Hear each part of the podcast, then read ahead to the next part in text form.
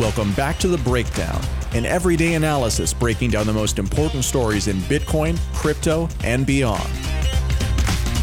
This episode is sponsored by Bitstamp and CipherTrace. The Breakdown is produced and distributed by CoinDesk. And now, here's your host, NLW. Welcome back to The Breakdown. It is Thursday, June 18th, and today our main discussion is about jobless claims, and more specifically, what jobless claims can actually tell us about the real economy. But before that, the brief. First up on the brief, Jerome Powell says private entities shouldn't help design central bank digital currencies. So first, what happened? In testimony yesterday before Congress, Republican Representative Tom Emmer from Minnesota asked Fed Chair Jerome Powell about recommendations from Christopher Giancarlo's Digital Dollar Project that any digital dollar be issued by the Fed but designed in partnership with the private sector. Powell responded pretty strongly that he did not believe that the private sector really had a role here. He said, "I do think that this is something the central banks have to design. The private sector is not involved in creating the money supply. That's something the central bank does." He also went on to say that he didn't believe that the general public would be receptive to these sort of private actors being involved because private employees who are responsible for the money supply are not accountable to what Powell called the public good. So why is this interesting? Well, the answer to how a digital dollar gets designed, and more specifically what role the private sector has in it, has a pretty outsized impact on both the shape and timing of when we'd see a digital dollar, to say nothing of the processes by which it was managed. So I actually think that this question of what role the private sector has to play in a central bank dollar is pretty instrumental in whether we see one and when and how it looks. So it's worth keeping track of where the conventional wisdom among policymakers is on this point. Powell, it's very clear, is in the this should just be the purview of the central banks camp. And moreover, he's still in the kind of the camp of it not being a necessity at the moment. Next up, some juicy little details about President Trump and Treasury Secretary Steven Mnuchin that relate to Bitcoin. John Bolton has a very controversial new book, which the White House is still actively trying to block. Bolton was the former national security advisor for the Trump administration, and this book paints the administration, in particular its handling of foreign affairs, such as with China, in an extremely unflattering light. One little tidbit that was reported by the Washington Examiner has to do with Bitcoin. Apparently, after a very terse exchange about sanctions and tariffs with China, Trump said to Treasury Secretary Steve Mnuchin, "Don't be a trade negotiator. Instead, go after Bitcoin for fraud." So why it's interesting? Well, one, it's interesting that they're having these conversations at all. Two, it's interesting that Trump is deflecting from Mnuchin's role in trade policy. Three, it's interesting because there's this kind of weird counter perspective on Mnuchin in this case. So I tweeted out this article this morning, and Nick Carter from Castle Island Ventures said, "By doing nothing, has Mnuchin been our silent guardian this whole time? How the turntables." I thought it was an interesting point. I'm not really sure that we can quite go so far as to call Mnuchin a guardian. And if you want more about Steve Mnuchin, you should go listen to Peter McCormick's 4-part series on him that just came out on the Defiance podcast. But either way, an interesting and juicy little detail from a very controversial book. Last up on the brief, I feel I have to mention something about Compound and DeFi. Compound's Comp governance token is now available and has been exploding in price, exploding in interest. We're seeing centralized finance organizations get involved with DeFi to have access to it. There's a listing coming on Coinbase, and you have people really talking about and debating and calling for DeFi being the next huge driver of ETH value.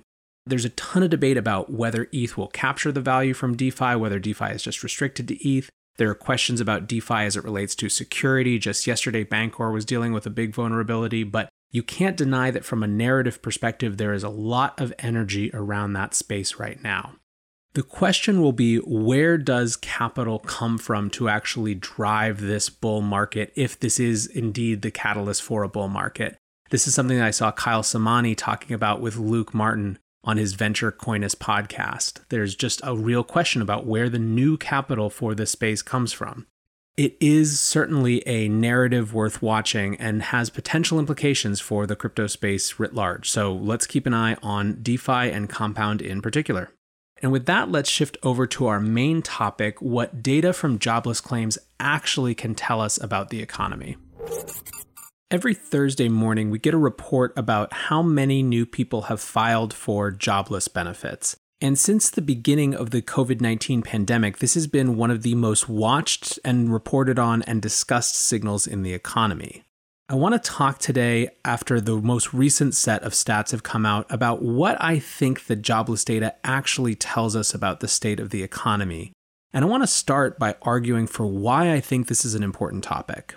By nearly everyone's estimation, there has been rarely, if ever, this big of a gap and a disconnect between market performance and the crazy V-shaped recovery that we're seeing there and the fundamentals from the economy. In fact, the way that Dimitri from Hidden Forces put it on his most recent show with Tony Greer was that it wasn't just a disconnect, it was almost a total rejection of the idea that the market should be based on any fundamentals of the economy at all. It's a sort of totally different, nihilistic, all that matters is price approach to market. And in this context of this crazy disconnect between markets and fundamentals, the thing that is constantly held up as the other side of the market coin is joblessness, right? It's unemployment, it's claims for unemployment. At the beginning of this pandemic, you saw tweets every single Thursday. How can the market be up when 40 million jobs are gone, or some variant thereof? It was one of the surest ways to get Twitter engagement, was having some version of that message. I remember back at the beginning of those sort of tweets when people would respond, well, the answer is that the stock market isn't pricing what's happening today, it's pricing what's in the future. And that has been proven to be a totally bullshit answer in my estimation. Yes, that is theoretically what the stock market is supposed to do, but the reality is that the reason that the stock market has expanded in this extraordinary way and ripped right back up in what some people are calling not even just a V-shaped recovery, but a checkmark-shaped recovery, is not about some fundamental difference in expectations about how the economy is going to recover. It has to do with this huge sort of Fed narrative, this belief that has been embodied in the Robinhood rally and the Davy day trader phenomenon, that the Fed will never let the markets go down.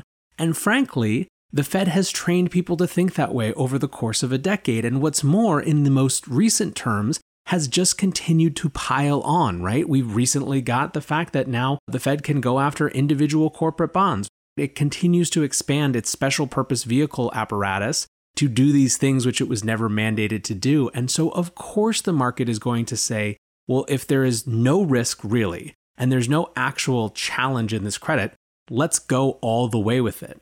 How long this belief that the Fed will be there forever can be borne out by reality, or moreover, how long the Fed can actually bear this out in reality, is a totally different discussion. Regardless of that, the unemployment is the other side of this question. The unemployment is the embodiment of the real fundamentals of the economy question, because with unemployment comes everything else. With unemployment comes demand for consumer services, for retail buying, for housing, for all of the things that make up our real economy that people live in and experience every day, separated and divorced from financial assets. So here at this point, I want to actually talk about a theory that I just read by Peter Orszag in Bloomberg that is so perfectly encapsulates the debate right now. And he called it the Cape Cod theory. And rather than trying to summarize this, I'm actually just going to read his first couple paragraphs outright. The economic impact from the coronavirus pandemic can be thought of in two different ways, with drastically different implications for the next several months. The first, articulated by a friend and former colleague, suggests it's like Cape Cod during the winter. The economy goes into a deep freeze, but then reopens the next summer. This view suggests there will be little lasting damage, and it's possible to return to the way things were with minimal long-term adjustment. The second perspective is that the pandemic is more like Cape Cod during a summer, with a sudden series of shark attacks. As during the winter, economic activity plummets, but this stoppage was unexpected, and unlike during winter at the beach, it's not clear when it will be safe to return. There may be false starts in which it appears the water is shark-free, but the risk returns. Under this view, the economy probably suffers longer-lasting damage because of the direct and indirect effects of the lingering uncertainty and fear. Basically, Orszag's premise is that we have been treating, or rather, the administration and markets have been assuming it is the first. It is Cape Cod in the winter, a deep freeze, but then a reopen in the summer with everything the same. More and more and more and more, we are getting evidence that it is much more like Cape Cod during the summer with a series of shark attacks. And that is borne out by growing numbers in different places that have been more liberal with their lockups or shutdowns or whatever. You see growing numbers all around the country, and it may be something where it's much more about what we have to live with. This is also borne out by Beijing, now a couple months farther along the line than us, shutting down a huge percentage of travel in and out of Beijing because of resurgence of coronavirus. So this is a really great framework, again, for thinking about how we are dealing with the meta context for this economy.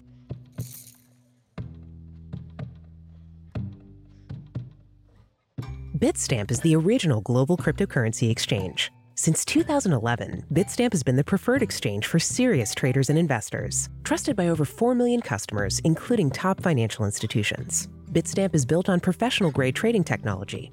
Their platform is powered by a NASDAQ matching engine, and their APIs are recognized as the best in the industry. Download the Bitstamp app from the App Store or Google Play, or visit bitstamp.net/pro to learn more and start trading today. That's bitstamp.net/pro. CipherTrace helps grow the crypto economy by making it trusted by governments and safe for consumers and investors. How do they do it? By protecting VASPs, banks, and other financial institutions from crypto laundering risks while protecting user privacy.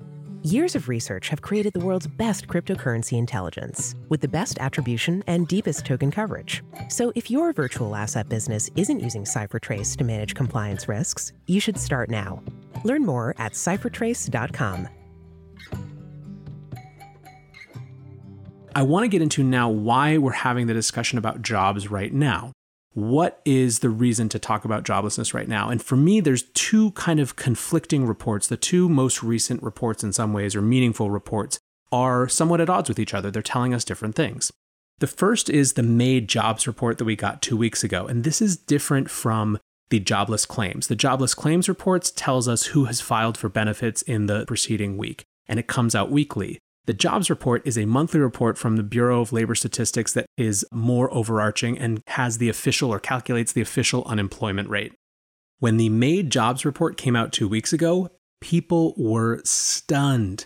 Most economists expected millions more lost jobs, between 7 and 10, depending on who you were asking. Instead, we saw 2.5 million jobs added in May.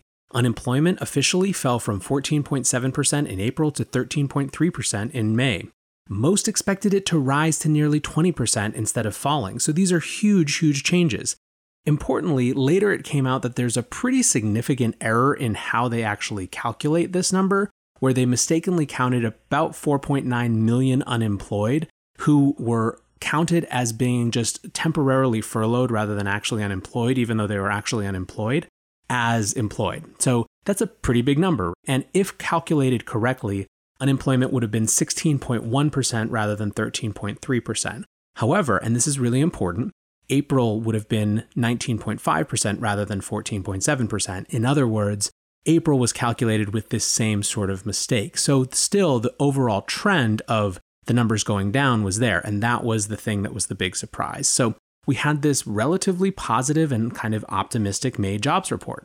Follow that up with, however, today's jobless claims report. So as I said, this is a report for people who are filing claims the week before, and the number was expected to fall from last week's 1.57 million reasonably significantly.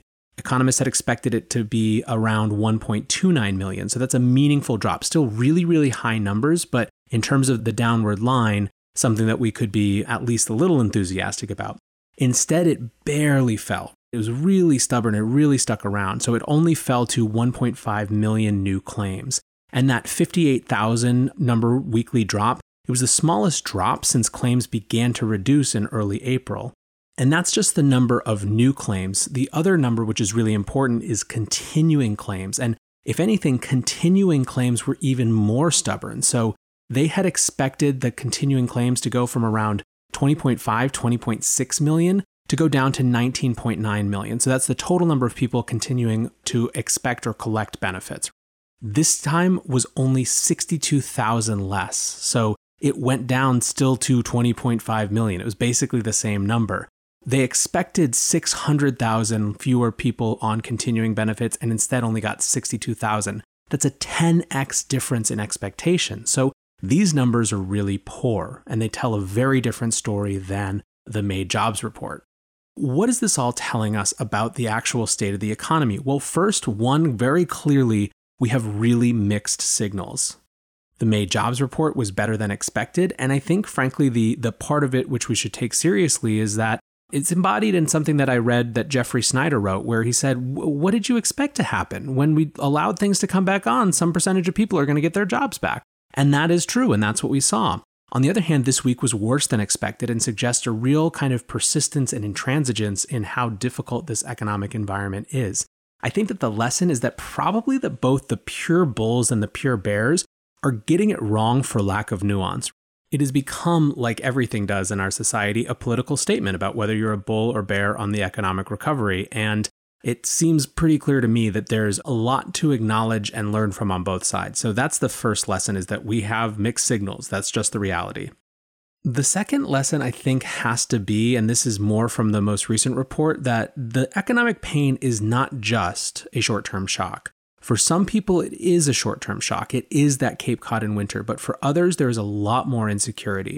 In that same May report, we saw 2.3 million permanently lost their jobs. Those aren't coming back even as we recover. And there's this fear, which I think is very justified, that temporary layoffs become permanent.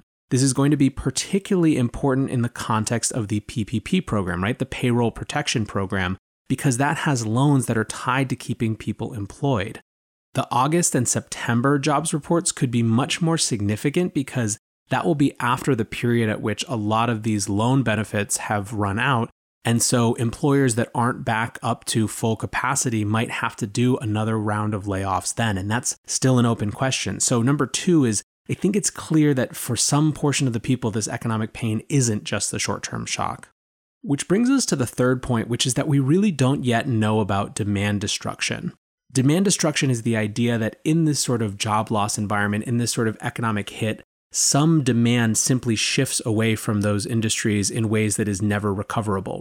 I think for a lot of people, the main questions are things like, what is the sort of demand recovery for restaurants? What is the demand recovery for airlines? What is the demand recovery for hospitality, hotels, etc.? What is the demand recovery for business travel? What is the demand recovery for corporate real estate, right? For commercial real estate, rather. There are all these really big questions, to say nothing of the biggest questions, which have to do with retail. You know, we saw slightly positive retail sale numbers. Actually, I guess the retail sales report said it was the biggest growth ever. However, it's still way off year over year where we were before. And it's hard to imagine with this much economic insecurity that demand habits, especially after kind of the first bump month of you being allowed out again, are really going to pick up pace to where they were in February before this all went down. So this third point is really that we don't know yet about demand destruction. And it's a really important variable.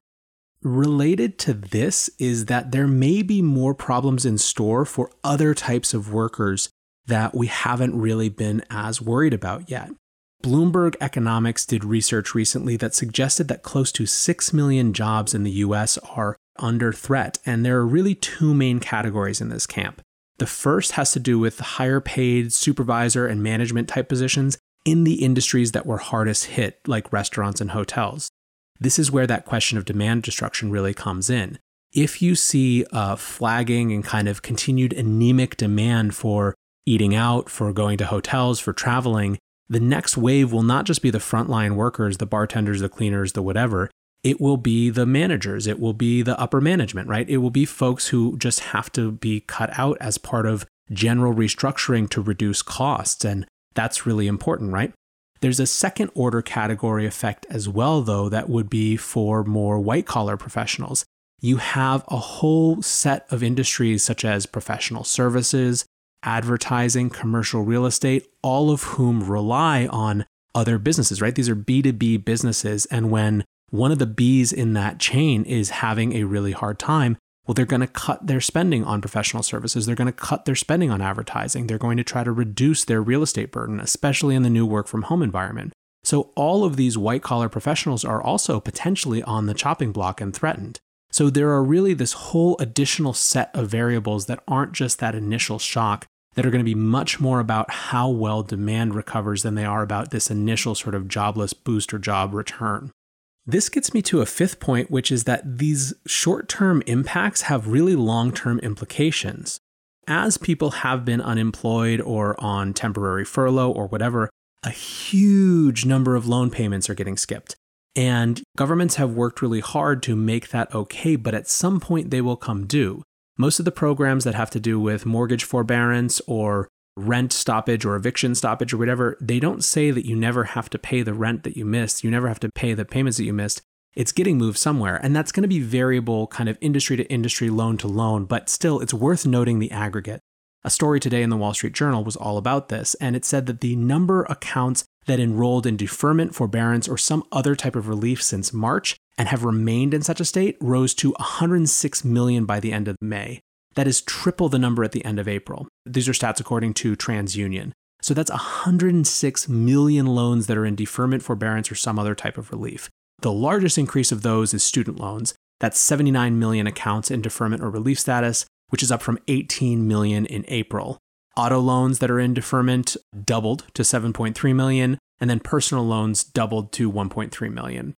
These are really, really big numbers. And again, if we create a situation where people are less employed or just making less income than they were a few, weeks ago, a few months ago, those are going to cause really serious problems when they come due. So that's just a fifth thing to think about is the long-term implications of short-term changes. Lastly, I want to talk about the relationship between unemployment and the markets. There is this narrative, which I think is worth being skeptical of, as you are with all narratives, that what's happening with these unemployment checks or part of this Robinhood rally is that people are pumping their government stimulus money into the markets. And I think there's certainly some good evidence, which we've gone over before, that suggests that's the case from aggregators that can look at where people are spending their money. But regardless of that, I think it's worth examining from the narrative perspective and why it's so resonant from a narrative perspective. The Fed's whole construction is the idea of trying to create a wealth effect, where you try to drive up asset prices, and then that benefit by making more people and more businesses wealthy trickles down effectively to the lower parts of the population, to labor. It is the classic version of trickle-down economics in some ways, and it's interesting because it is basically just the byproduct of two things. One, the Fed's mandate for full employment, but two, the fact that they only have capital markets as their tool. They don't have any tools other than capital markets, which means that really the only thing that they can do is try to work within capital markets, which means increasing asset prices or propping up asset prices. The problem is that the gains from asset prices do not make their way down to the labor class, to regular people. In fact, it's the opposite. These gains incentivize companies to do things that don't benefit workers, such as buybacks, over things that might, like reinvestment in R&D and building out more capacity. What's more, they make it harder and harder for those same people to buy into the system, whether that means getting real estate and buying a house or whether that means purchasing financial assets. It gets farther and farther away. This is a core cause of the expansion of wealth inequality that we've seen over the last 10 years. And in this light, you can sort of read people taking their government checks as the barbarians who are at the gate and who want to do something different. It makes sense that you have coordinated efforts like the folks at Wall Street Bets who are totally rejecting the way that the rules of the game of the stock market have been written and trying to find loopholes. There was a whole Bloomberg Business Week cover story before the COVID pandemic about how Wall Street Bets effectively tries to use call options to manipulate the price in a way that benefits them.